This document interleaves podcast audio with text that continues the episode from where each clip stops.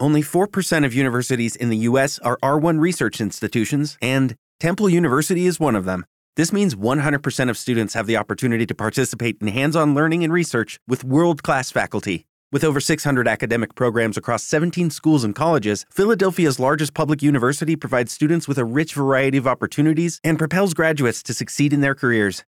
Temple University. Schedule a campus tour today at admissions.temple.edu/visit.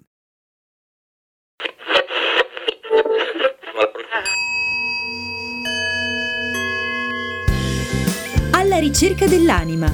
Domande, risposte e curiosità sul vivere e sul rimanere indenni per terrestri curiosi e alieni esperti. E alieni esperti. Di e con Fabio Giua e Giampaolo Del Bianco.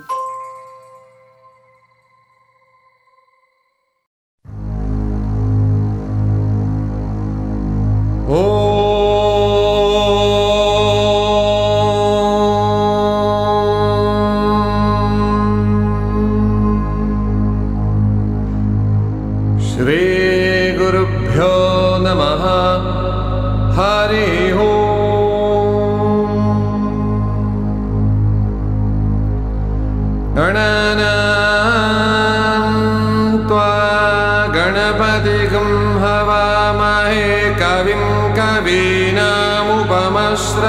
कवीनामुपमश्रवस्तमम् ज्येष्ठराजं ब्रह्मणां ब्रह्मणस्पत न शृण्वन्नोतिभिः सेदसादनम्। प्रणो देवी सरस्वती वाजभिर्वाजिनीवती। धीनामावित्र्यवतो गणेशाय नमः। सरस्वत्यै नमः। श्रीगुरुभ्यो नमः। हरिः ओम्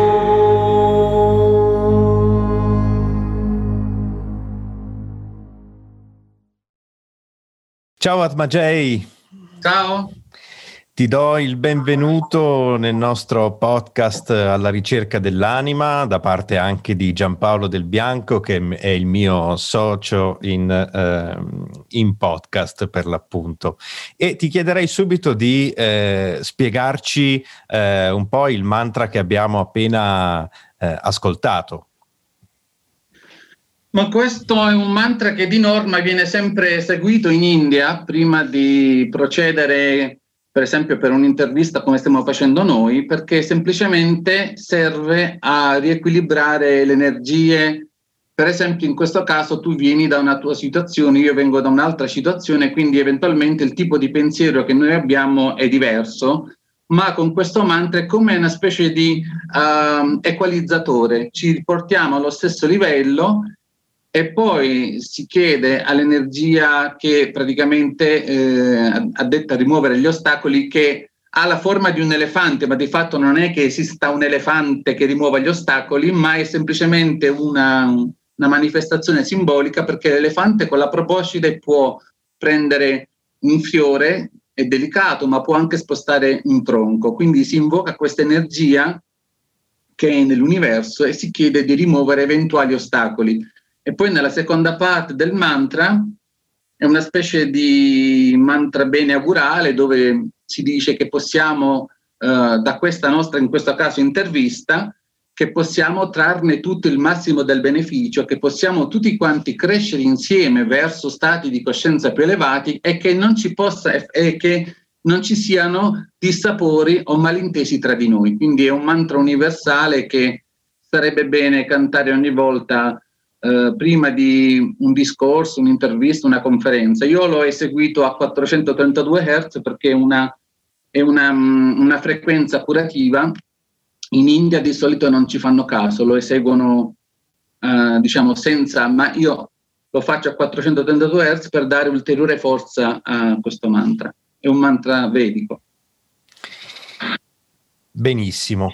Senti, oggi mi piacerebbe eh, affrontare con te, mi piacerebbe che ci raccontassi a me e a tutti coloro che, ci, che ascolteranno questa intervista, eh, che ci raccontassi della filosofia devastavista.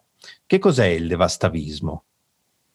Sì, forse sarebbe, sarebbe meglio raccontare come è nato più che altro, esatto. perché io seguivo un, un, maestro che si chiamava Satya Sai Baba, che adesso non c'è più, ed è questo il motivo per cui io vivo in India, più, più che altro perché me l'aveva chiesto lui anni addietro. Aveva, avevo appena finito il, il, il, diploma di conservatorio, quindi diciamo la mia idea era quella di diventare un pianista, un, un concertista, e quindi mi ero recato in India giusto per avere la benedizione del mio maestro, anche se sapevo che avere un'intervista privata con Sebaba era quasi impossibile dato che c'erano ogni giorno migliaia di persone, circa 20-30 mila persone al giorno, quindi insomma era un po' come vincere un ternallotto.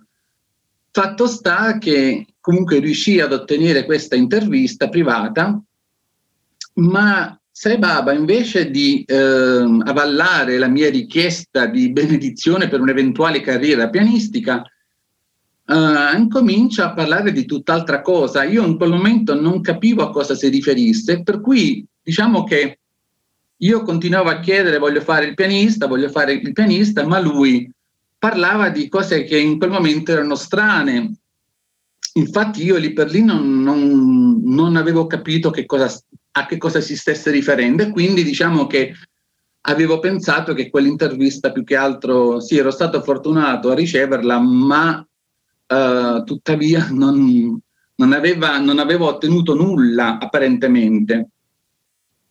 Poi nel tempo, attraverso una serie di incontri onirici, perché una, una, delle caratteristiche di questo maestro era che era capace di andare in sogno e quindi di uh, guidare i suoi, diciamo, seguaci è una brutta parola, i suoi simpatizzanti, ecco, Uh, è, un, è, un, po' come quando tu vai da un dietologo e ti dà una dieta personalizzata, quindi questa cosa mi piaceva tanto. E beh, insomma, lui incomincia a venirmi in sogno, ma io mi ricordo un sogno in particolare dove lui era vestito di bianco e di solito il vestito bianco io lo accomuno al signore Shiva perché secondo l'induismo um, la divinità hanno anche loro la Trinità, un aspetto di Dio che è il creato, Dio Padre creatore, poi c'è un aspetto che Dio Padre che protegge la creazione poi c'è il distruttore, cioè eh, quell'aspetto di Dio che distrugge il vecchio per creare il nuovo. Ecco, Shiva è la divinità della, della Trimurti indù che rappresenta appunto l'aspetto della distruzione. Allora a quel punto lui era vestito di bianco, avevo capito che stava in quel momento impersonando il signore Shiva e mi dice, mi dice queste parole, io sono venuto per distruggere lo status quo. Da adesso in poi tutto ciò che impedisce all'età dell'oro di manifestarsi deve andare via. Praticamente de, uno dei concetti principali di um, questo maestro era che lui continuava a dirci che c'era o che c'è un'età dell'oro in arrivo, sebbene la situazione circostante non, non, lo, non lo, dia, uh, insomma, però lui dice che ci sta, sta per arrivare questa famosa età dell'oro che sarà talmente bella che va oltre la più sfrenata immaginazione umana. Però fino adesso di età dell'oro non si è visto nulla. E insomma, a un certo punto lui dice, beh, io sono venuto quindi come per distruggere tutto ciò che impedisce all'età dell'oro di manifestarsi, quindi tutto il negativo. E io avevo, avevo cominciato a produrre degli scritti, ma che tenevo per me. Avevo scritto dei libri, delle cose, ma era una cosa che pensavo fossero soltanto per me, quindi non avevo mai pubblicato, non, avevo, non mi ero mosso in, tal, in quel senso lì. E a quel punto lui dice, da oggi in poi tutto ciò che tu hai scritto, tutto ciò che produci va sotto il nome di devastavismo, ossia il principio distruttore di Shiva che permetterà al vecchio di andare via come un detersivo, no? che devasta lo sporco ma eh, rende praticamente eh, i piatti, per, nel caso del, di un detersivo di piatti, puliti. Quindi lui dice il devastavismo è il principio distruttore di Shiva che cancellerà tutto ciò che impedisce all'età dell'oro di manifestarsi. Quindi io a quel punto non sapevo che cosa, far, che cosa fare di questo nome, quindi la prima cosa che mi è venuta in mente è di eh, registrare alla Camera di Commercio questo neologismo che tra l'altro onestamente era anche un po' forte. Infatti ho avuto alcune critiche perché la gente diceva ma questo nome devastavismo suggerisce qualcosa di violento, no? Perché io una volta ebbi l'opportunità di porre a Sebaba quando era ancora in vita, gli dissi ma insomma mi hai dato questo nome ma io non lo so se, se è proprio il caso di utilizzarlo. E lui mi disse guarda, uh, non soltanto la violenza devasta, ma devasta- la, questo aggettivo devastante tu, si può applicare anche ad un'altra, ad un'altra cosa. E mi disse tu non puoi dire per esempio un amore uh, distruttivo, non puoi dire un amore orrendo, però puoi dire un amore devastante.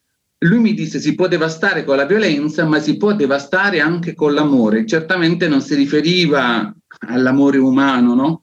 Quello che io chiamo l'amore cattolico, dove uno ci si sforza ad amare, che è una cosa assurda. Per me non ci si può sforzare ad amare. Sta- l'amore è uno stato dell'essere, io, quello che io chiamo l'amore psichico o amore universale, un, amore, un tipo d'amore incondizionato che soltanto i grandi esseri possono provare. E quindi lui mi disse, se dovremmo, dovrai cercare di mh, mm, aiutarmi a cambiare lo status quo attraverso amore e conoscenza. Queste sono le tue armi. Tenendo conto che io non sapevo niente. E poi mi disse anche eh, un, in un'altra intervista, mi disse fai parte di una, me lo dice in inglese ovviamente, fai parte di una catena di anime che sono scese sulla terra per diffondere la cultura indù.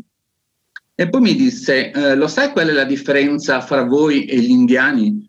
Mi disse, gli indiani ehm, fanno il sanscrito, lo yoga e tutto ciò che riguarda la cultura indù, lo fanno come una routine, meccanicamente, invece voi lo farete con amore. Ma io lì per lì quando lui mi parlò di cultura indù pensavo all'induismo, per cui dicevo io a parte che non, non so niente di induismo, ma poi cosa devo diffondere? È come, è come se volessi diffondere una religione. Ma lui non intendeva la religione indù.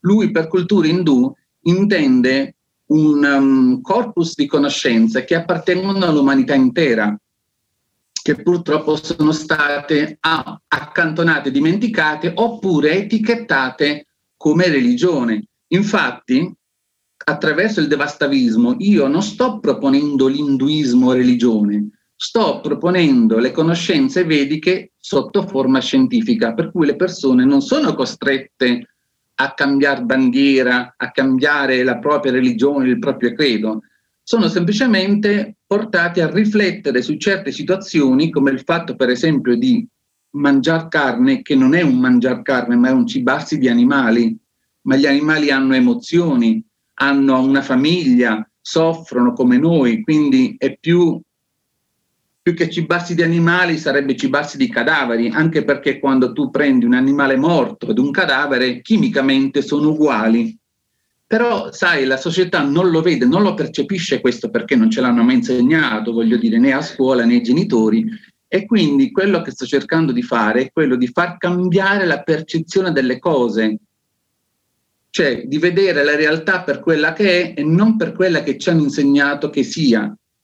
È come se a noi dalla nascita ci, hanno, ci abbiano impartito delle informazioni che non ci permettono di vedere la realtà per quella che è, ma ci fanno, è come se noi viaggiassimo su dei binari. Tu sai che se un treno viaggia su due binari, non è che puoi andare a destra e a sinistra, devi seguire quei due binari e basta. Quindi la vita umana è eh, praticamente nasci, eh, vai a scuola, poi ti, ti laurei, ti prendi un lavoro, ti sposi, ti invecchi da male e muori.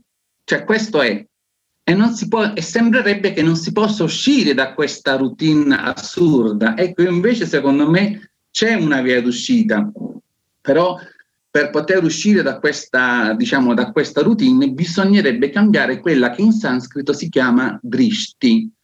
Drishti vuol dire visione, ma non visione con gli occhi, è proprio visione a 360 gradi, cioè modo di sentire la vita, di percepire, di vedere, sono le proprie idee, i propri concetti, preconcetti e giudizi. Se noi cambiamo totalmente questo, questa nostra visione a 360 gradi, i, eh, c'è un detto nella, nel, nella filosofia del devastavismo che non è la realtà a creare la percezione, ma è la percezione delle cose che crea la realtà. Ecco, Quindi, questo detto me lo sono segnato proprio perché volevo avere sì. un approfondimento da te su questo, perché è un concetto che ti dico nelle nostre puntate precedenti è uscito molto allo scoperto, no? Sì, ma anche se tu guardi per esempio un frutto, prendi una mela per esempio, non è che la mela si crea dall'esterno verso l'interno, ogni frutto si crea dall'interno verso l'esterno e questo vale anche per gli esseri umani. La realtà che si manifesta fuori deve necessariamente crearsi all'interno prima. Praticamente quello che io vado sostenendo è che 7 più miliardi di esseri umani pensanti sono 7 più miliardi di menti che creano e quindi siamo stati in qualche modo pilotati inconsapevolmente, a nostro malgrado e a nostra insaputa, tramite che cosa? Tramite soprattutto la, il sistema scolastico che è tremendo, è sinistrorso. Se c'è una cosa più nazista di tutte è il sistema scolastico. Tutto cervello sinistro, cervello destro niente, creatività nulla, tu devi praticamente ingoiarti tutte le informazioni che ti, che ti che ti forzano e poi le devi vomitare perché altrimenti c'è il primo ricatto che ti metto il brutto voto e il secondo ricatto praticamente che ti boccio. E il terzo che se non hai un, un foglio di carta, un diploma, tu non puoi lavorare. Quindi praticamente i nostri figli l'arte del ricatto la imparano a scuola. Quindi purtroppo attraverso il sistema scolastico hanno già pilotato in qualche modo le nostre menti a pensare in un certo modo e poi dopo ci pensa anche la TV, i media, mh, mm, le informazioni che, che, ci vengono impartite. Quindi ci vuole, mo- è, come, è come trovarsi in una giungla. Se Baba me l'aveva spiegato, perché io dissi ora come mi devo comportare in questa cosa, perché io non so niente. E lui mi disse, bravo, il primo passo della conoscenza è l'ammettere di non sapere. Se tu ammetti di non sapere è come avere un piatto pulito dove dentro ci puoi mettere del cibo ma se tu già sei convinto di sapere tanta roba, io purtroppo non posso lavorare con te. E quindi mi fece un esempio molto calzante, cioè mi disse, devi immaginare ehm, la terra come una foresta incantata, dove purtroppo eh, c'è stato fatto un incantesimo con questa nube nera e dove le persone sono come degli zombie, sono addormentate, hanno i loro problemi e non sanno come uscirne. Ora c'è un sentiero, tu devi camminare attraverso questo sentiero e devi diffondere il profumo, una brezza profumata, che se respirata aiuterà le persone ad uscire fuori da questa matrix o da questo paradigma che io chiamo di terza dimensione o 3D. Però mi disse fai attenzione perché ti chiederanno, ti, tu, si avvicineranno streghe, fattucchiere, lupi, stregoni e cercheranno di portarti all'interno della foresta. Tu non ci devi andare. O ti seguono e si uniscono al profumo, alla luce, oppure tu tira dritto e esci dall'altra parte della foresta, perché altrimenti vieni coinvolto dal, dal, dalla stessa, diciamo, mi è capitato due o tre volte, poi dopo chiaramente non l'ho, non l'ho più fatto. È un po' il concetto che chi va con lo zoppo impara a zoppicare. Sì. No? Non sapendo come, come, cosa fare, come veicolare le informazioni, fortunatamente ho potuto sono stato fortunato perché mh, avendomi, tra virgolette, costretto a fare questa cosa, mh, quindi è stato anche costretto a darmi parecchie interviste per spiegarmi un po' il da farsi, almeno fino a che ero in vita, poi dopo eh, con, è continuato il contatto onirico, ma sempre di meno. Comunque sia, io un giorno mi ricordo, gli ho detto, ma scusa, tu adesso cosa mi stai chiedendo? Che adesso, voglio dire, abbiamo gli scaffali pieni di libri spirituali, tu da solo avrai fatto, ci sono almeno, almeno 80 libri sui discorsi pubblici che Sebaba teneva, per non parlare poi di tutti i libri di tutti gli altri maestri, eccetera, eccetera. Per cui gli ho detto adesso tu vuoi che io esco fuori con, con dei libri, con delle cose e cambio il mondo? E lui mi ha dato una risposta interessante, mi ha detto, ah certo, se continui a dire le stesse cose o a fare ciò che è stato già fatto, non cambi niente. Per cui mi disse, adesso tu dovrai adottare un altro tipo di linguaggio, intentare cose mai intentate, dire cose mai dette, parla all'opposto. E allora forse c'è speranza che le cose cambino. E quindi, per esempio, ti faccio. Every day we rise, challenging ourselves to work for what we believe in. At U.S. Border Patrol, protecting our borders is more than a job, it's a calling. Agents answer the call, working together to keep our country and communities safe. If you are ready for a new mission, join U.S. Border Patrol and go beyond.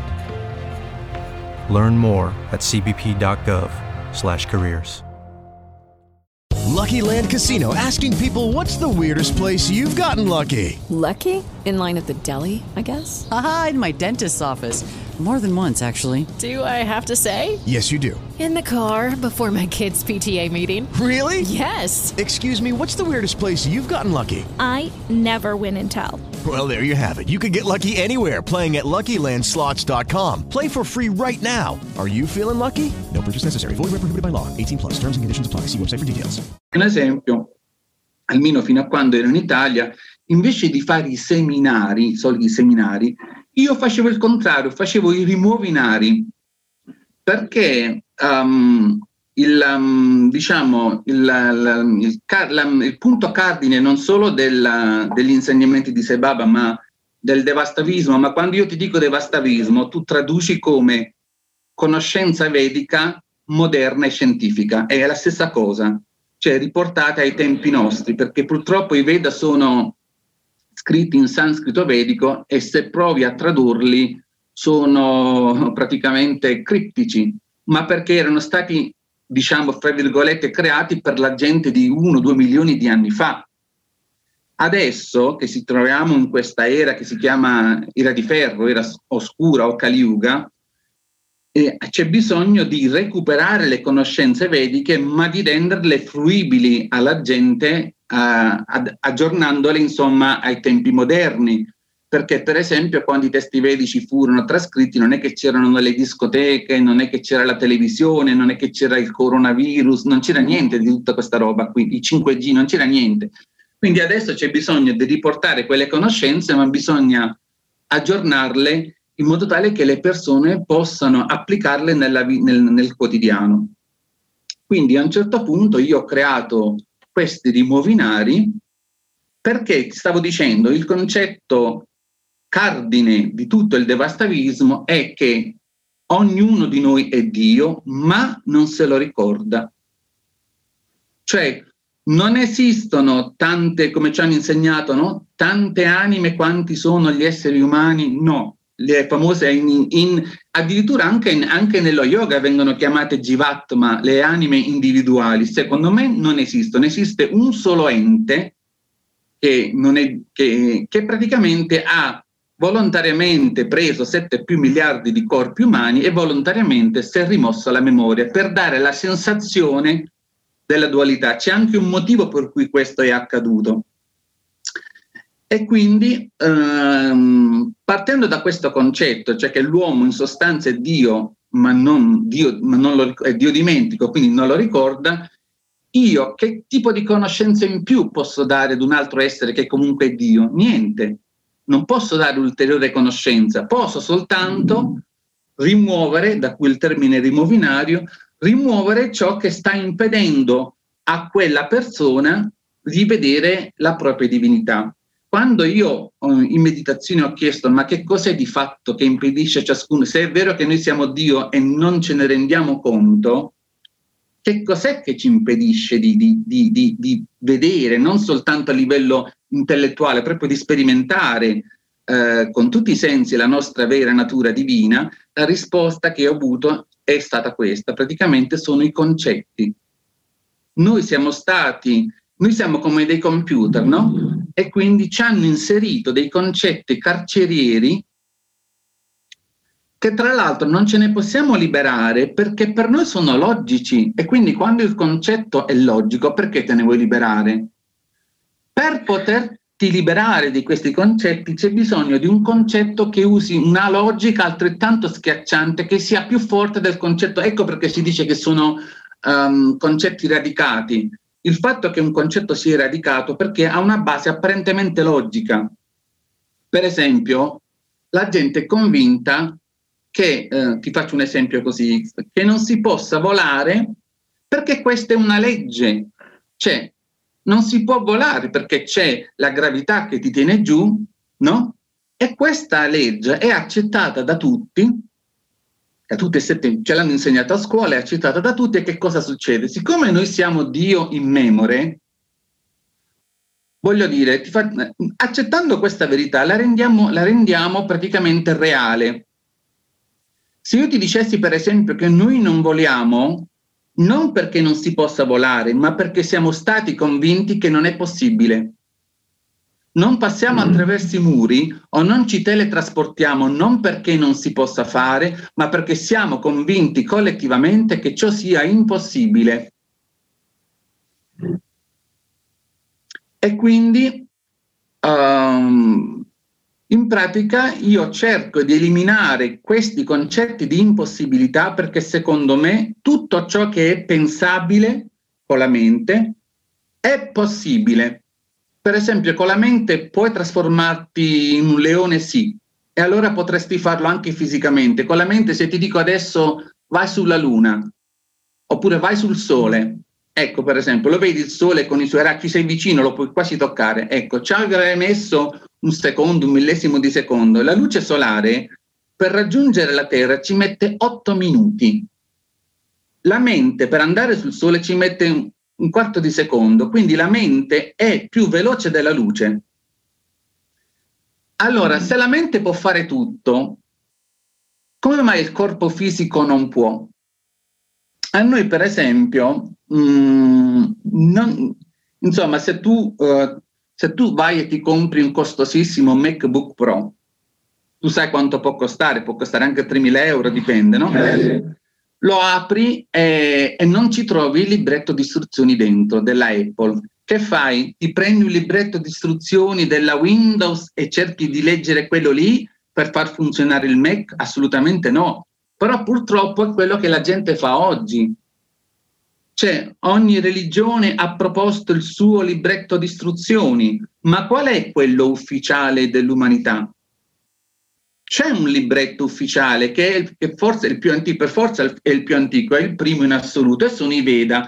Ma quando parlo dei Veda, purtroppo la gente è stata mh, condizionata a pensare che i Veda si tratta di quattro, quando si parla di Veda si parla di quattro testi canonici praticamente incomprensibili scritti in sanscrito e che, che fanno parte dell'induismo. Questo è sbagliato perché um, quando noi siamo, tra virgolette, dico, siamo stati, quando c'è stata la creazione, quindi quando, quando, i corpi umani sono stati creati, perché le anime non sono state create, i corpi umani sì, i corpi umani sono dei computer. Dove, dove messo, dove sono state messe le istruzioni per usare il computer uomo, o che io chiamo Mac uomo? Adesso quando tu compri un computer, noti spesso che non ci sono le istruzioni all'interno perché ti, ti dicono sono nel cloud, scaricati, scaricati, il PDF e hai le istruzioni così.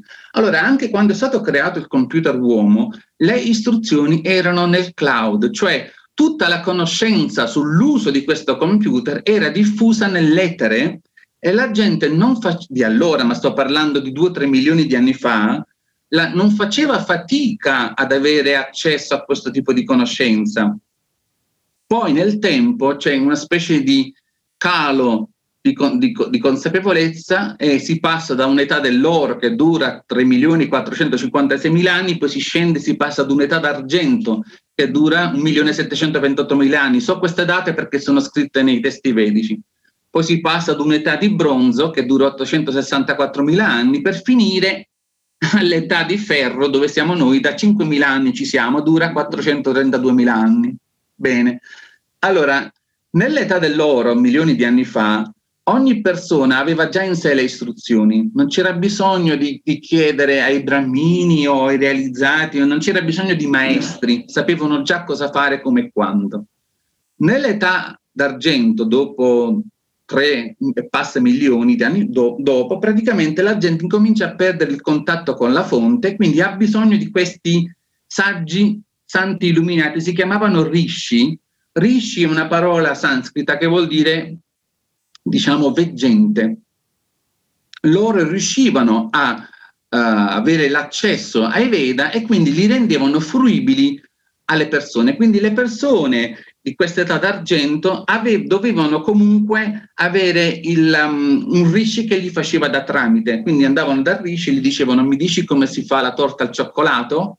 E il rishi diceva questa è la ricetta vedica, quindi la, to- la ricetta vedica vuol dire conoscenza perfetta, divina, senza non umana. Quindi quella ricetta di quella torta era divinamente, non poteva altro che essere una cosa divina. Nell'età di bronzo purtroppo la, il livello collettivo dell'umanità era talmente sceso che non era neanche più possibile capire i Veda tramite eh, un intermediario. Quindi questi famosi reggenti che continuano ad incarnarsi di era in era per, per aiutare l'umanità furono costretti a rendere la conoscenza vedica sotto forma di favolette. Venivano chiamati Purana, che è una parola che vuol dire gli antichi, sono dei testi, ogni, ogni, ogni rishi, ogni veggente aveva quello suo e praticamente riuscivano a diffondere questa conoscenza scientifica alle persone, però sotto forma di... Adesso noi pensiamo che si tratti di eventi mitologici, di fatti mitologici, ma erano, i Purana erano verità. Adesso nel Kali Yuga non c'è una mazza, per dirla in breve, e questa patata bollente purtroppo è stata affidata al sottoscritto e tra l'altro non mi è stato spiegato tutto così per filo, per, mi è stato detto piano piano, piano piano, in modo tale che io potessi digerire una cosa, perché io avrei rifiutato in pieno. Se avessi saputo prima. no, no, no, no, no, non era, non era quello che, che avrei voluto fare all'epoca. Adesso mi piace la cosa anche perché io ho provato a farmi istruire da dei brammini, ma si sono rifiutati tutti perché appena guardavano il ragazzo occidentale biondo dicevano tu cosa vuoi, vai via. Ehm, in India non mi ha aiutato nessuno. Quando io poi ebbi un'intervista da Sai Baba, gli dissi guarda, io ci ho provato, ma qua non mi insegni niente, io non so niente, non so rito del fuoco, non so le puge, non so niente, i brammini non mi insegnano niente, e lui mi disse non ti preoccupare, ti insegno tutto io e quindi attraverso sogni, attraverso eh, situazioni addirittura al limite dell'inverosimile, ha incominciato ad istruirmi, ma non in maniera religiosa, in maniera addi- scientifica, addirittura quando per esempio in India fanno questa, questa adorazione rituale che si chiama puja, cioè loro prendono uh, una divinità fatta di metallo oppure fatta in, in, no? in, um, in marmo e ci fanno dei riti ma sono vuoti perché essendo dei, non capiscono, lo, loro pensano che fanno questa cosa per compiacere la divinità.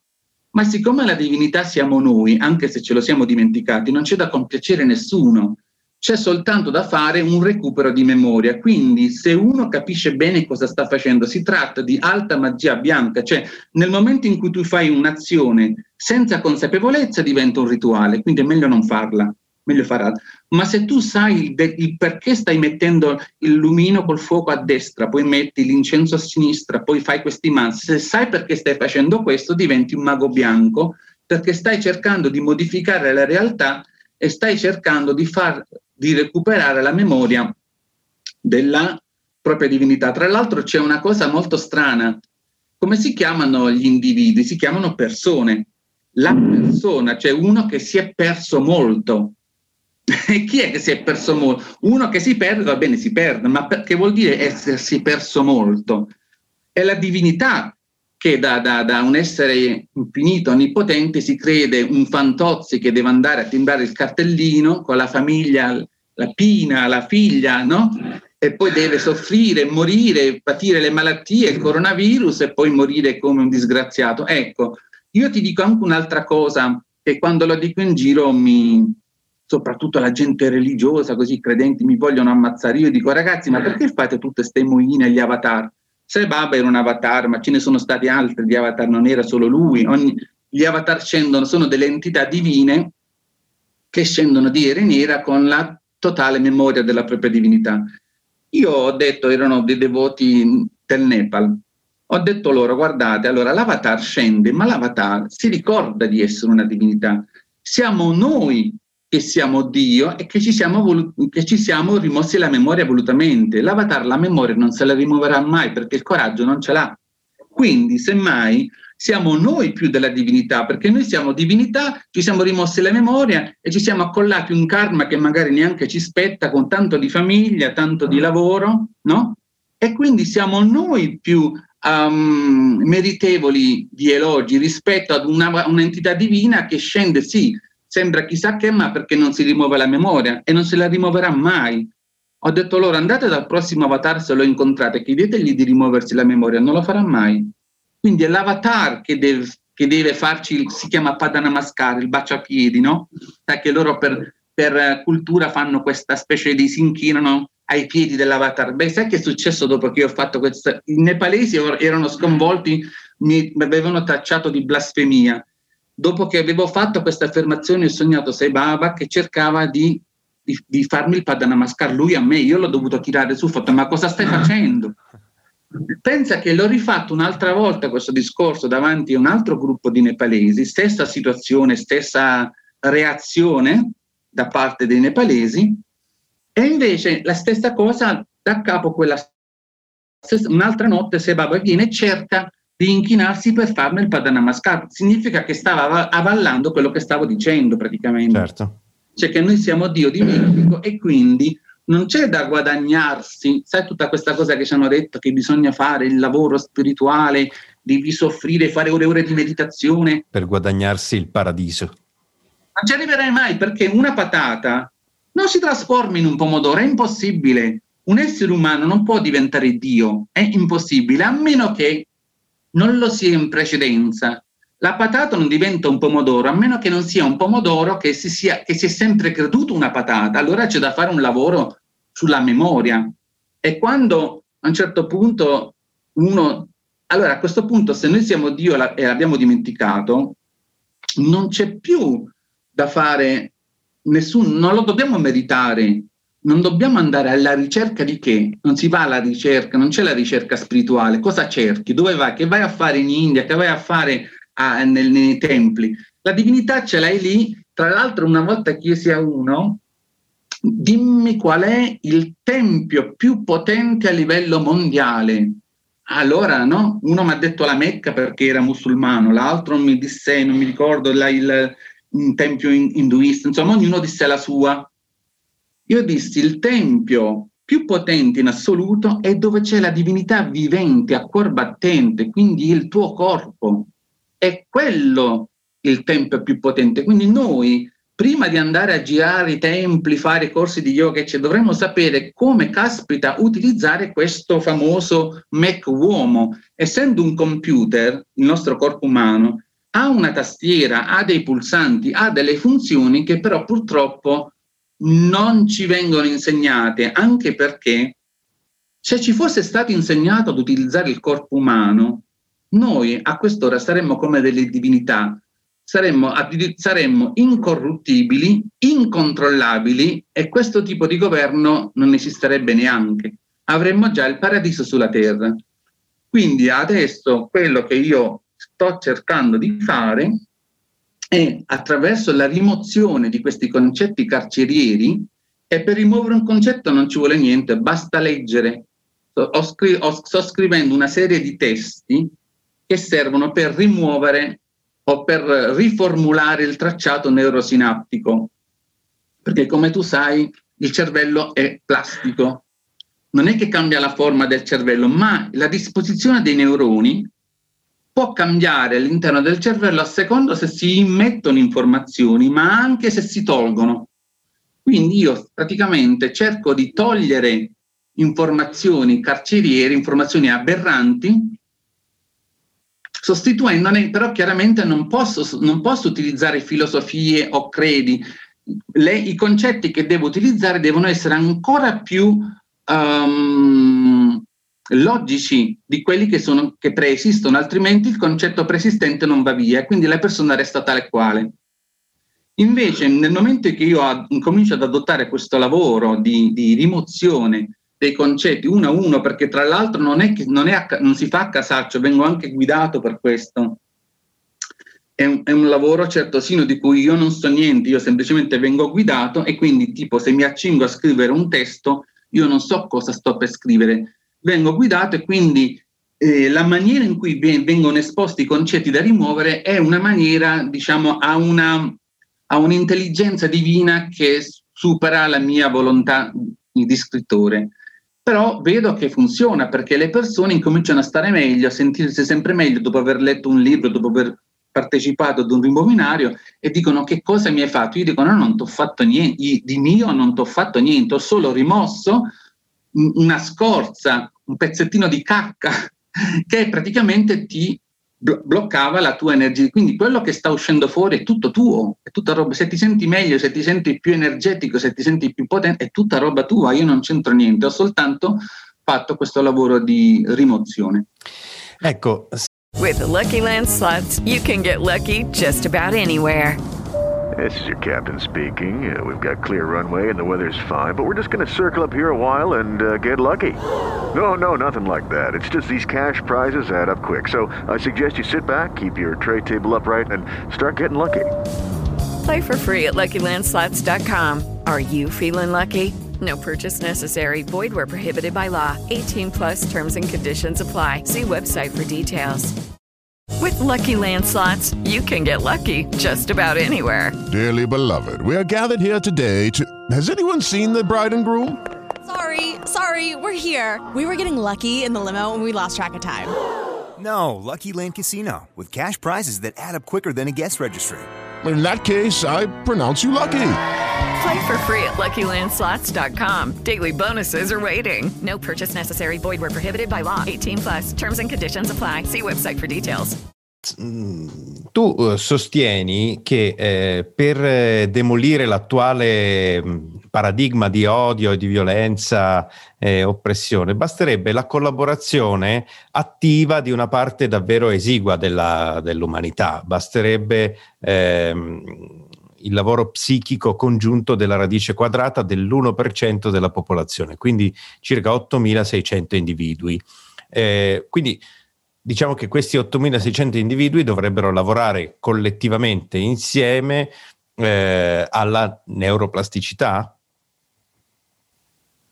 Sì, ma infatti non 8.600 individui presi a casaccio e poi gli si dice guardate allora questo giorno X facciamo, facciamo la meditazione, no, quegli 8.600 individui devono essere tutti quanti, devono avere per la maggior parte, aver rimosso la maggior parte dei concetti aberranti che gli impediscono di, di, no, di manifestare realtà, una nuova realtà, quindi devono, devono comunque eh, passare attraverso questa ristrutturazione del tracciato neurosinaptico e quando, quando, si è raggiunto una buona percentuale di ristrutturazione della... praticamente questa ristrutturazione tu te ne accorgi perché ti senti libero, non, hai più, non solo non, non hai più il desiderio di parlare, perché guarda in Italia ma in tutto il mondo esistono due, due tipologie di persone, quelle che parlano male degli altri e quelle che parlano male degli altri.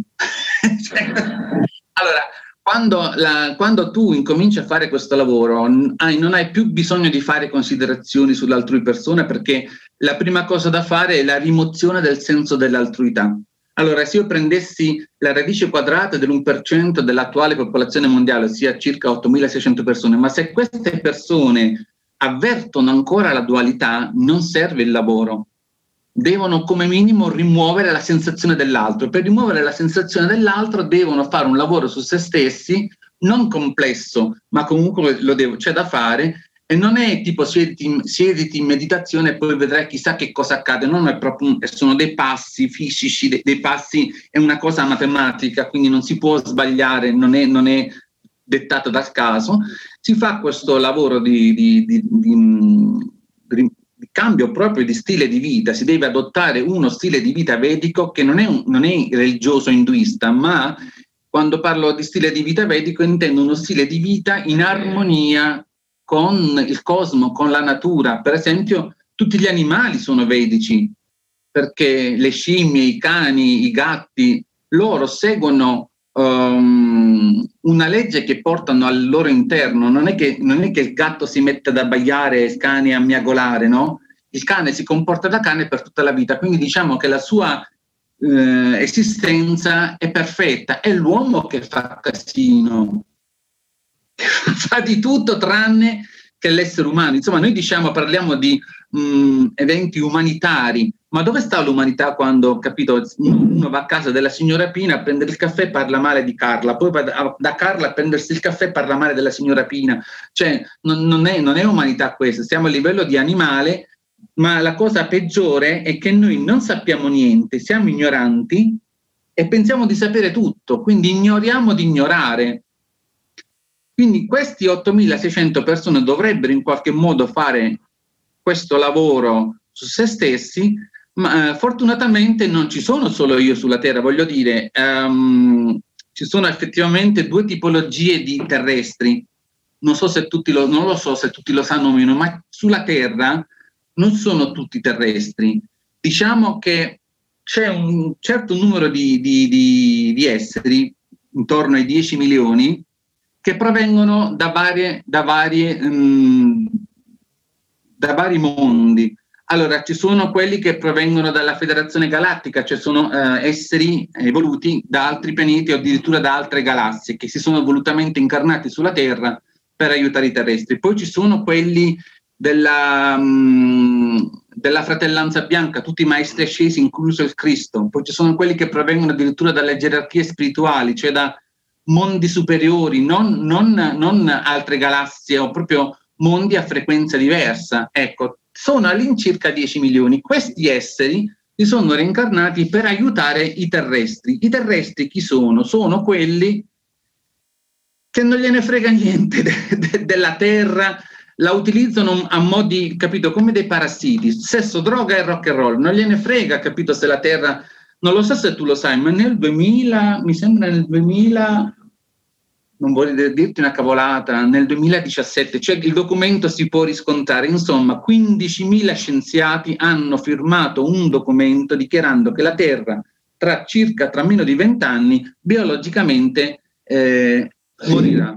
Cioè praticamente dicevano se prima erano uh, le, um, um, in pericolo di estinzione, riguardavano specie animali, adesso il pericolo di estinzione riguarda l'intera umanità. Allora, non è che quindi 15.000 scienziati sono tanti, mica sono pa- cioè, di ritrovare, è faticoso trovare 15.000 pazzi laureati che ti firmano un documento del genere. Eppure, a parte che non è stato, diciamo, non è uscito, non è, si dovrebbe discutere di questo, purtroppo la gente fa come se nulla fosse. E siccome il pericolo è reale, ecco che la Terra eh, in qualche modo ha dovuto reagire e ha detto adesso vi, cal- vi, calmo io, visto che non vi calmate, col coronavirus vi state a casa buoni buoni perché io ho bisogno di respirare. Infatti la Terra si è, si è presa, vol- vol- si è presa a forza quello che le spettava di diritto eh, perché con questo fatto che adesso c'è questo coronavirus, la Terra un po' si è ha recuperato un po' della sua di ossigeno. Ma, di ossigeno. Quindi questo periodo sarebbe uno o due anni di, di mh, sabbatici dove noi, insomma, tu immagina il fatto di dover, come si fa a prendere l'umanità intera e a dire adesso fermatevi e riflettete? Sarebbe stato impossibile, neanche l'avatar ci è riuscito, neanche il più famoso, neanche Michael Jackson, nessuno ci sarebbe mai riuscito. E quindi la Terra però da sola ci è riuscita. Sta dicendo riflettete, perché la gente adesso pensa che quando questa storia finisce, se finisce, poi si ritorna come era prima ma non è possibile ritornare come era prima, perché al di là se questo virus sia stato creato o meno dai cinesi, chi se ne frega, fatto sta che c'è e fatto sta che comunque c'è anche una volontà divina che l'ha permesso, no? Proprio perché eh, che la gente possa riflettere che non è più possibile continuare no? ad essere dei parassiti della terra, nella... Però tu dici giustamente che ehm, ehm, mo, l'idea di molti è aspettare che tutto ritorni come prima. Eh, Mi auguro cui... che non sia l'idea di molti, perché se questa è l'idea di molti, a parte che verranno delusi, ma diciamo che la Terra è, è madre è un essere vivente, noi siamo come le sue cellule. Lei è stata buona all'inizio, però sta, sta, sta, è un grido d'aiuto che lei sta mandando, come a dire io non ce la faccio a sopportare i vostri gas, le vostre scie chimiche, le vostre porcherie, non ce la fo, ne fo. allora, lei ci sta provando con le buone, ma io ho la sensazione che, uh, um, che se la, le cose non cambino, io ho fatto un sogno, io continuo a fare uno stesso sogno che spero sia solo simbolico e spero che non abbia nessuna ripercussione fisica. Fatto sta che questo sogno l'ho sentito raccontare da non so quante persone, il che ci deve essere qualcosa di vero. Io continuo a sognare l'acqua che sale, dell'acqua che sale. Io ho chiesto delle mie amiche, tutti quanti hanno, mi hanno detto, ma sì, anche noi ma non, non, parlo di tsunami, cose strane, di acqua che sale. Io mi ricordo, in eh, primo sogno vedevo quest'acqua che saliva, era veramente angoscioso e mi sono svegliato. Ho rifatto un'altra volta questo sogno e, ehm, e c'erano delle signore che facevano sai, a, come, come, come a sbeffeggiarmi, tanto adesso che l'acqua sale noi ce ne andiamo sulla punta dell'Everest e non ci tocca. E io con lo stesso tono di sbeffeggiamento le dicevo, e tanto l'acqua salirà fino al K2.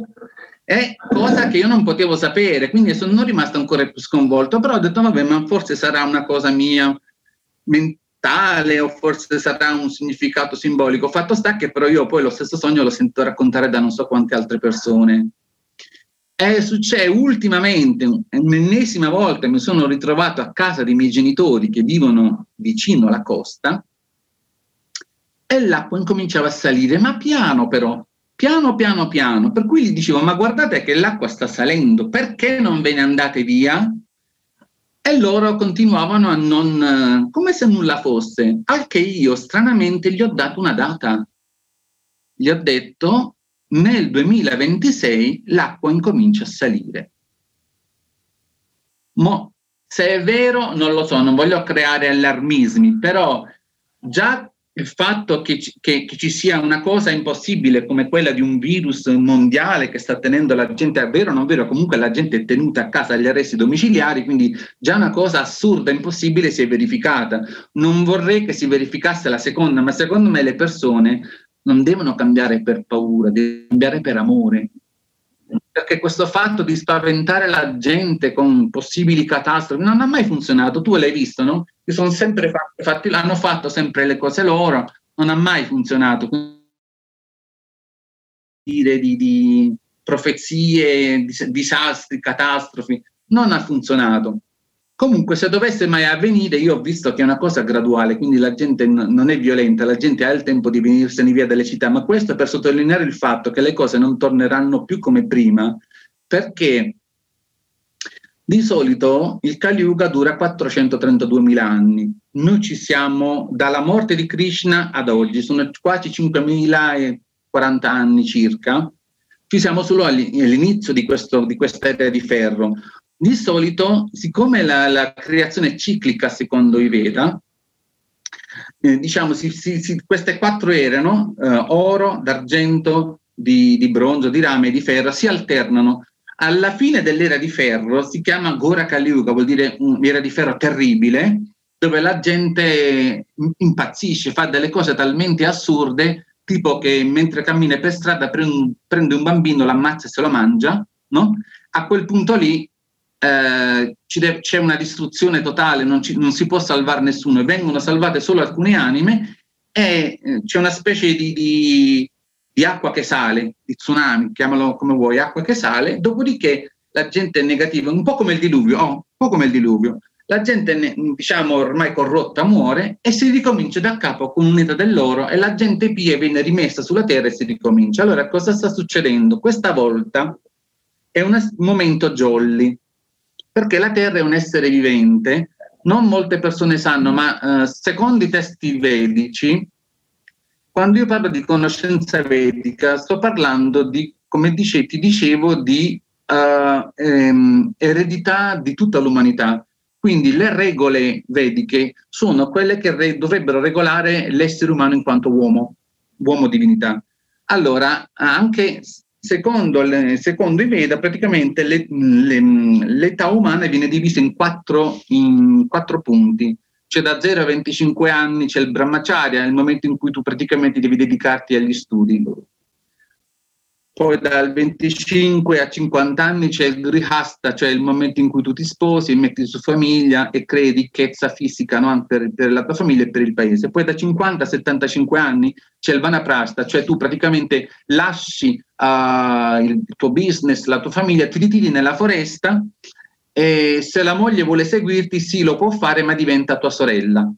E là ti dedichi alle pratiche spirituali e ti dedichi anche al seva o al volontariato, cioè eh, ai, ai, milioni di anni fa praticamente questi che si ritiravano nella foresta erano dei saggi che poi dopo creavano queste scuole che si chiamavano Gurukula dove istruivano i bambini ma in modo assolutamente eh, bilanciato. E poi dopo da 75-100 anni c'è il sannyasa, cioè la rinuncia totale dove tu ti dedichi solamente alla fusione con la divinità. Allora, queste quattro fasi vengono applicate anche alla Terra, perché è un essere vivente anche lei. La gente non sa che il famoso uh, 21-12-2012 la Terra ha raggiunto i suoi 50 anni. Cioè, Brahma, l'aspetto creatore di Dio di cui ti parlavo prima, ha praticamente raggiunto i suoi 50 anni, si parla di eoni di creazione cosa succede? Che nella prima fase di creazione la creazione viene spinta lontano, come quando tu so, eh, espiri, quindi butti l'aria fuori e raggiungi il massimo della lontananza dalla divinità e quindi c'è involuzione per i primi 50 anni di creazione. 50, non sono anni umani, eh, sono anni divini.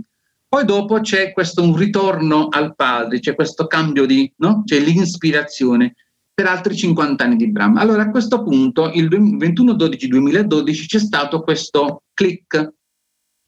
È incominciato il periodo di evoluzione, quindi invece di passare, come è sempre successo da, dal Kali Yuga, in cui ci troviamo da 5.000 anni ad un Gora Kali Yuga verso, per altri 430.000 anni, adesso la Terra nel dicembre 21-12-2012 è entrata lei stessa come entità eh, vivente nel vanaprasta, cioè non le importa più, non è più um, pronta a sopportare e supportare business, uh, politici corrotti, gente che si arricchisce alle spalle degli altri. È un pianeta che l'ha fatto per, per anni, migliaia di anni, ora non lo fa più.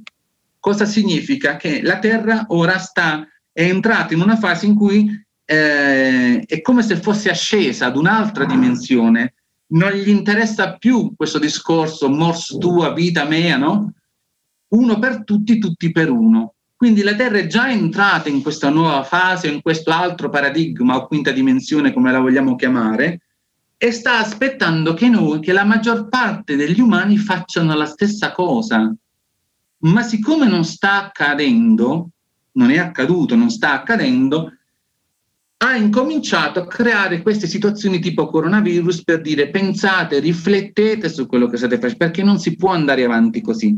Ma se anche dopo questo anno sabbatico, due anni sabbatici, che secondo me dura fino al 13 dicembre del 2021.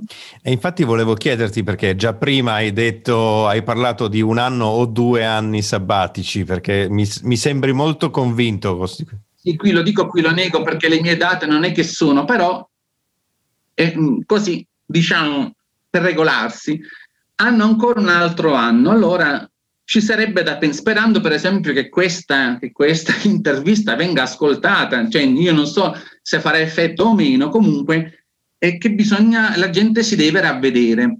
Allora, quando la gente pensa come, come fare per ravvedersi, no? Ecco, pensano sempre a una cosa religiosa e che devono fare i buoni. No, no, no, qua non c'è da fare i buoni, non c'è da fare niente. C'è un primo passo obbligatorio.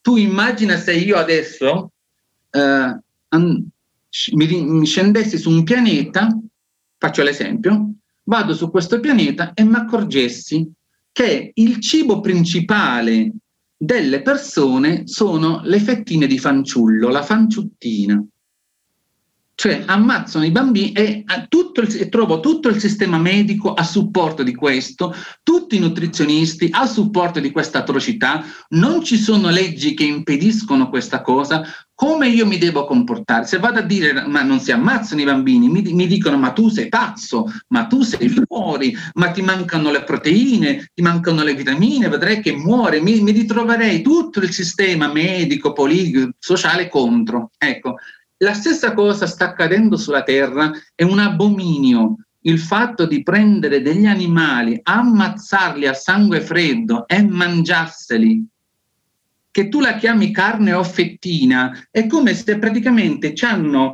um, ci hanno ridotto la percezione. Tu vedi la fiorentina, la chiami fiorentina, ma non vedi tutto l'animale intorno che urla. Capito? La nostra percezione è stata modificata, geneticamente modificata, altro che cibo OGM, è proprio la... Eh, certo Basta andare al supermercato e comprare la confezione, non vedi. No, nulla. allora quando io vado in quest'altro pianeta dove si mangiano i bambini e la signora mi fa, sai, io faccio yoga, eh, faccio pranayama e vado, vado all'urd, vado qua, vado là, si dico, ma scusa, sì, ma tu i bambini ancora te li mangi? E eh beh, che problema c'è? Mica è che allora non ci siamo capiti, no, ma è inutile che fai tutti questi passi, queste considerazioni che fai Maria Vergine dell'incoronata di Foggia, con Om Aum, la mattina fai Aum Aum e a mezzogiorno Aum Aum e ti butti i bambini in bocca. È la stessa cosa con gli animali. Qua purtroppo i maestri che ci sono stati, tranne Saibabe e pochi, pochi altri, per potersi mantenere i discepoli, non hanno detto la verità, che il primo passo in assoluto era quello di smettere di mangiarsi i cadaveri. Ci dovrebbe essere una legge. With the Lucky Land slots, you can get lucky just about anywhere. This is your captain speaking. Uh, we've got clear runway and the weather's fine, but we're just going to circle up here a while and uh, get lucky. No, no, nothing like that. It's just these cash prizes add up quick. So I suggest you sit back, keep your tray table upright, and start getting lucky. Play for free at LuckyLandSlots.com. Are you feeling lucky? No purchase necessary. Void where prohibited by law. 18 plus terms and conditions apply. See website for details. With lucky landslots, you can get lucky just about anywhere. Dearly beloved, we are gathered here today to. Has anyone seen the bride and groom? Sorry, sorry, we're here. We were getting lucky in the limo and we lost track of time. No, Lucky Land Casino, with cash prizes that add up quicker than a guest registry. In that case, I pronounce you lucky. Play for free at LuckyLandSlots.com. Daily bonuses are waiting. No purchase necessary. Void were prohibited by law. 18 plus. Terms and conditions apply. See website for details. Che mettesse in galera le persone che ammazzano gli animali. Perché ormai se vai su YouTube, ma tu vedi delle cose su, vai a vedere gli orangutang, ma sono dei bambini piccoli vedi le mucche che ascoltano la musica o, o, addirittura ci sono dei pappagalli che danzano, cioè ci sono delle, basta andare, basta andare su YouTube, tu vedi che gli animali hanno proprio delle emozioni, come fa, hanno anche l'anima tra l'altro. Che la Chiesa fino a pochi anni fa diceva che l'anima non ce l'avevano gli animali, poi l'hanno, l'hanno diciamo, condonata, hanno detto che i cani e i gatti sì ce l'avevano, ma stiamo dando i numeri, basta che una cosa si muove e respiri che c'è, vuol dire che c'è, la, c'è tutto all'anima, non c'è niente, è un, un, unico essere che prende miliardi di forme, inclusa quelle delle pietre, degli animali, dei minerali, delle piante. E quindi adesso noi, quando si dice ravvedetevi, è inutile stare a fare tutti questi giri, bisogna smettere questo, a, questa atrocità di ammazzare, è un, mattatoio, la terra è un enorme mattatoio, è l'energia del, degli animali che urlano, vaga nell'etere e crea tsunami, smottamenti, guerre, alluvioni. Non ci sono le calamità naturali, non c'è niente di naturale in una calamità, sono tutte create dall'atteggiamento umano, di ignoranza, di, di... e questa uccisione, capito, degli animali deve finire, è inutile che potremmo fare 51.000 incontri, 51.000, è inutile parlare di come si fa la meditazione, come si fa la respirazione. Se c'è questo delitto, se c'è questo evento delittuoso, non si può fare niente. Anche se uno se ne sta per fatti propri, comunque l'uccisione degli animali vaga nell'etere perché poi dopo attira entità che si cibano anche di quelle, di quelle urla, di quei pianti, di quel, di quel, sangue, e queste entità fanno casini poi, chiamano egregore, creano quello che stiamo vedendo. Quindi ecco. senza, senza questa coerenza, secondo me, non si può fare niente. Questo è il primo passo tra virgo, per, tra virgolette, ravvedersi. Poi ce ne sono altri, ma questo è il primo in assoluto. Certo. Ecco, volevo farti ancora una domanda eh, prima di eh, farti poi la domanda nostra eh, che ti eh, dirò a breve, e cioè ehm, il devastavismo parla di eh, vera libertà. In che cosa consiste la vera libertà a cui si riferisce il devastavismo? La vera libertà la ottieni soltanto quando tu riesci a vedere chi sei. Per poter vedere chi sei, devi vedere la tua anima. Ma siccome la tua anima è quella di tutti gli altri, cioè è quella di, del, della, dei tuoi vicini, di tua moglie, di tuo marito, dei tuoi figli, degli animali, dei cani, dei gatti, una volta che vedi la tua, hai visto quella di tutti. Quindi si perde in automatico la sensazione dell'altro. Non c'è più l'altro, quindi non c'è più una persona con cui ti devi confrontare, non c'è una persona con cui litigare, non c'è una persona con cui competere, non c'è più l'altro, ci sei solo tu, quindi anche se vedi delle piante, degli animali, sei sempre tu e questa, questa mh, percezione porta una tale pace, una tale espansione del cuore che più liberi di così non si può. Bisognerebbe vedere la propria anima. Ecco, e a questo proposito ti faccio la domanda che noi poniamo a tutti i nostri ospiti, anche se tu ne hai già parlato ampiamente in questa eh, intervista, ehm, ma la domanda è che cos'è per te l'anima?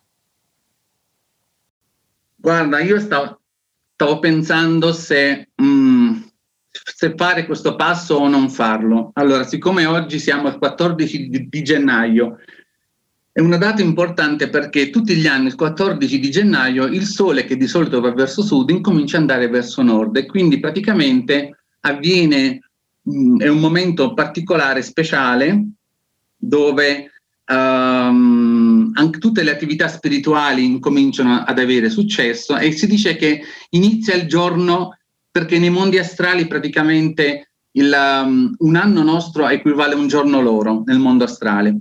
Quindi diciamo primi, dal 14 di gennaio al 14 di luglio è la loro alba nel mondo astrale, dal 14 di luglio al 14 di gennaio è loro, uh, il loro tramonto. Quindi adesso siamo all'alba nei mondi astrali, si dice che le porte del paradiso si sono aperte, tutte le anime che muoiono, che lasciano il corpo dal 14 di gennaio al 15 di luglio, nella fase di luna crescente, si dice che non si reincarnano più. Quindi adesso io cosa voglio fare? Faccio una cosa, non l'ho mai fatta nelle...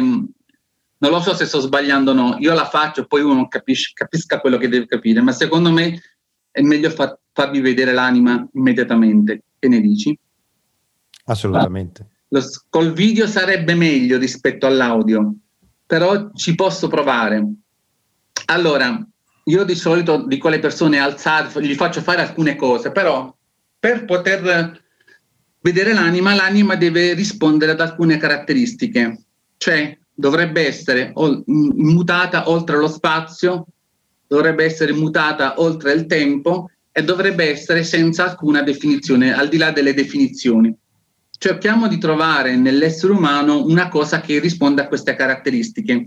Allora, il corpo fisico lo vedi perché te lo tocchi, è la prima cosa che si vede, quindi nessuno può negare che c'è un corpo fisico, noi ne abbiamo cinque di corpi. Il corpo fisico lo vedi. Poi c'è mm, all'interno del corpo fisico un corpo più sottile che si chiama corpo, uh, il corpo emotivo energetico, in sanscrito si chiama pranomaya kosha, che sarebbero le nostre emozioni. Le emozioni le proviamo tutte, nessuno lo può negare.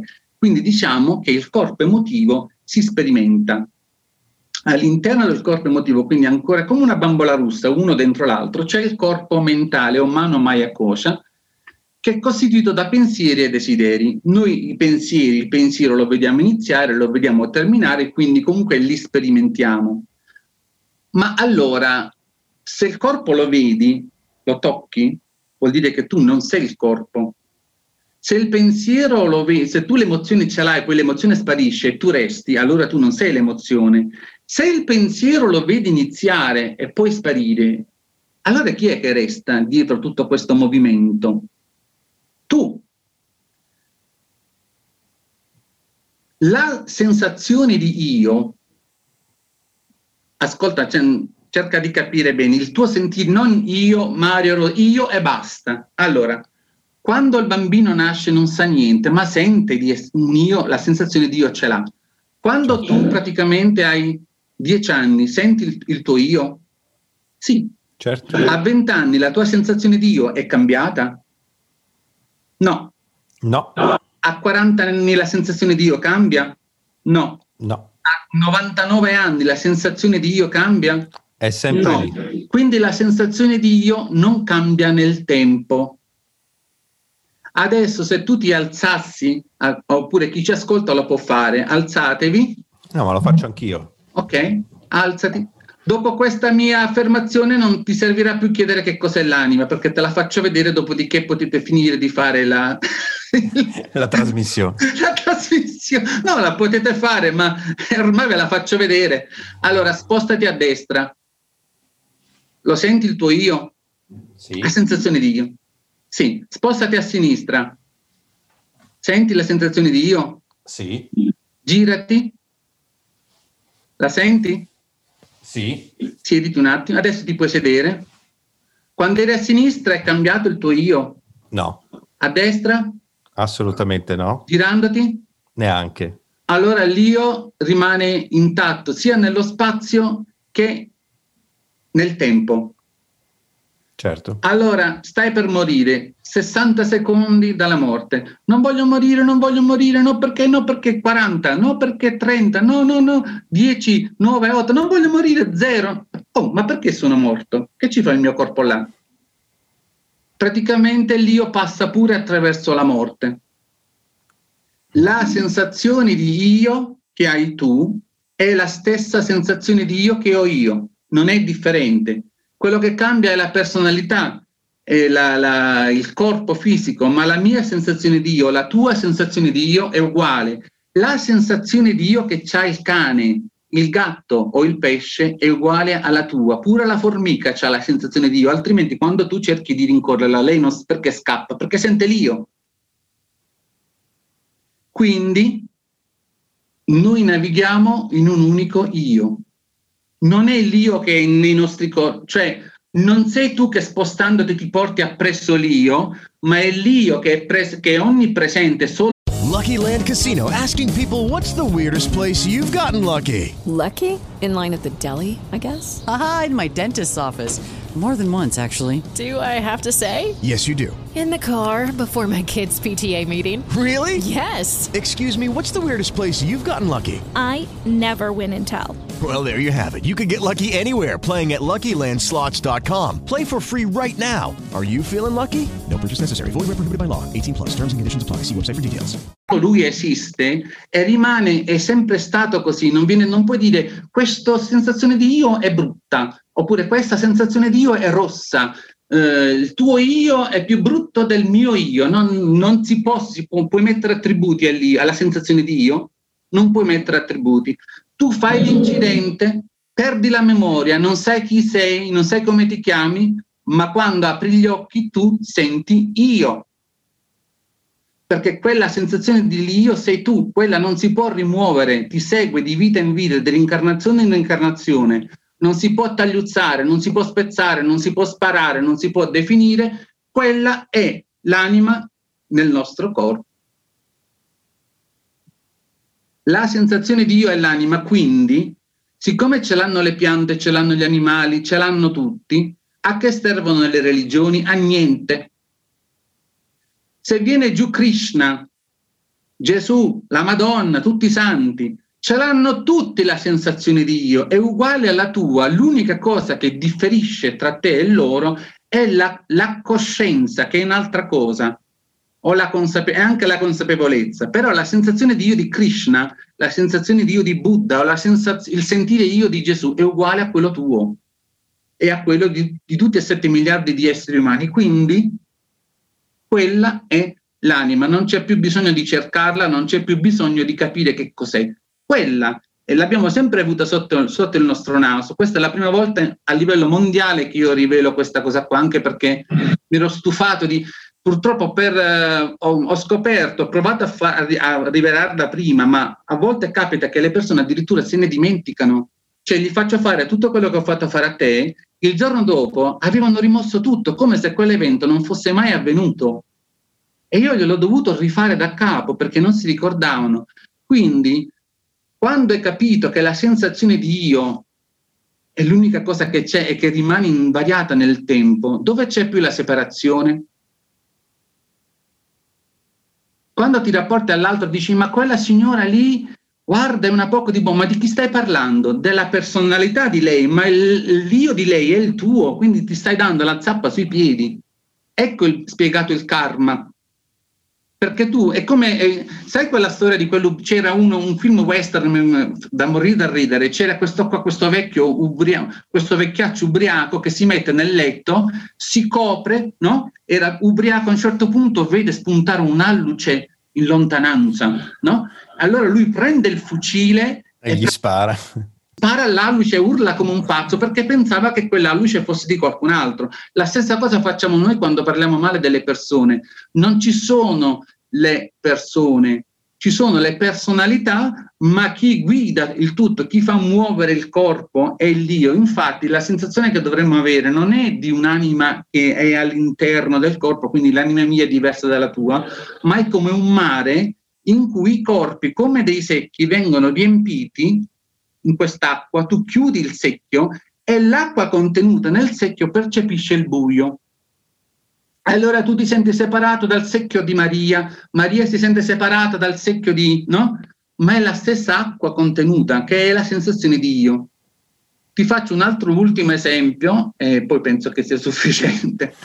La separazione è rappresentata benissimo dagli iceberg. Gli iceberg sono fatti della stessa acqua del mare che però eh, congelandosi prende forme e spigoli diversi. Allora l'iceberg più alto dice a quello più basso io sono più alto di te, quell'altro dice no guarda io, tu sei spigoloso, io sono più bello perché ho le forme tonde, ma quando si sciolgono la natura di tutti gli iceberg è la stessa, così come ehm, i gioielli possono avere diverse forme, ma l'oro che li, che li, di cui sono fatte è lo stesso, le lampadine, le lampade possono avere diverse forme, ma la corrente è una Ecco, quella è l'anima, la sensazione di io. Adesso non c'è più bisogno di andare alla ricerca dell'anima perché l'anima è fatta vedere.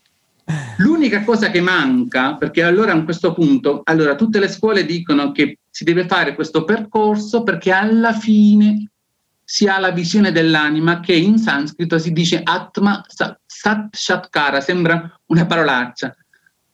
Ma io invece dico che la visione dell'anima va data all'inizio, però nelle scuole, esoteriche, nelle scuole esoteriche si dice che l'anima um, è accomp- la visione dell'anima è accompagnata da uno stato di beatitudine no? profondo.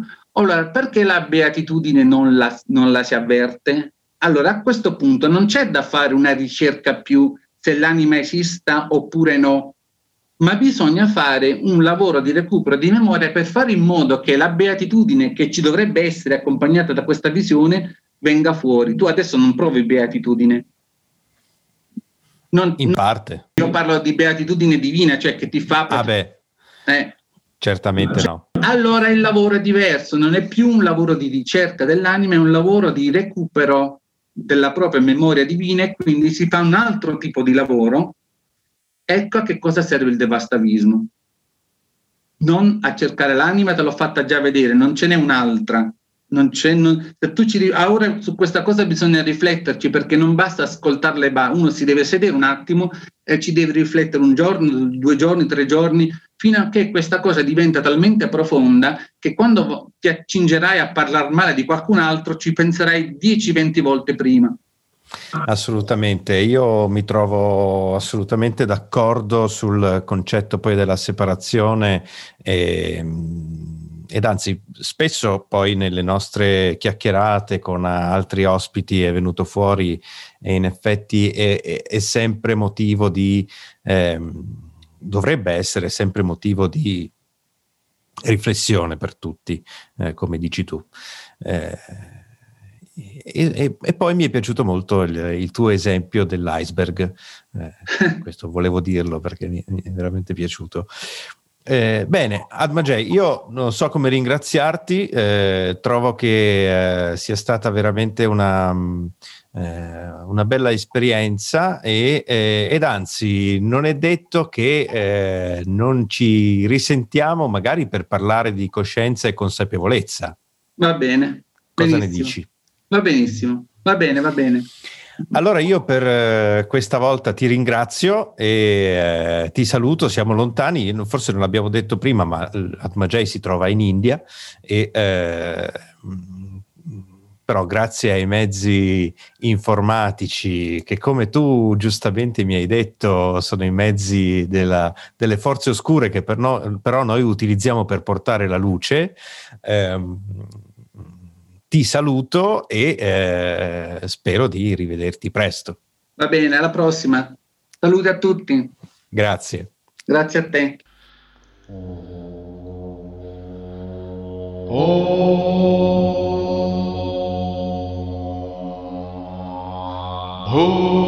भूर्भुवस्वः तत्सवितुर्वरेण्यम्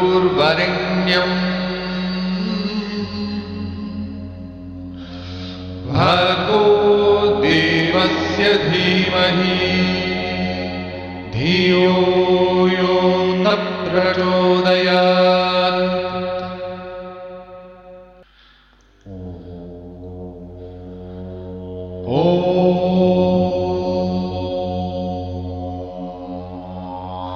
भूर्भुवस्वः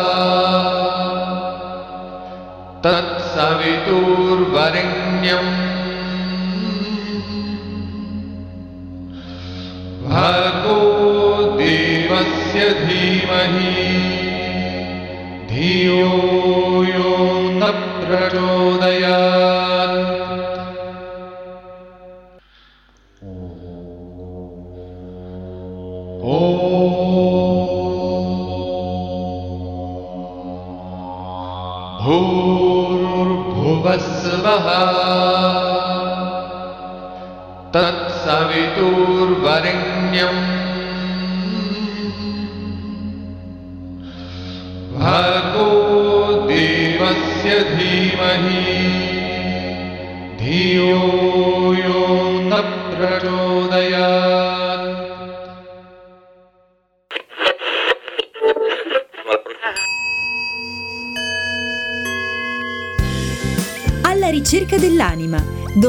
Risposte e curiosità sul vivere e sul rimanere indenni per terrestri curiosi e alieni esperti. E alieni esperti. Di e con Fabio Giua e Giampaolo Del Bianco.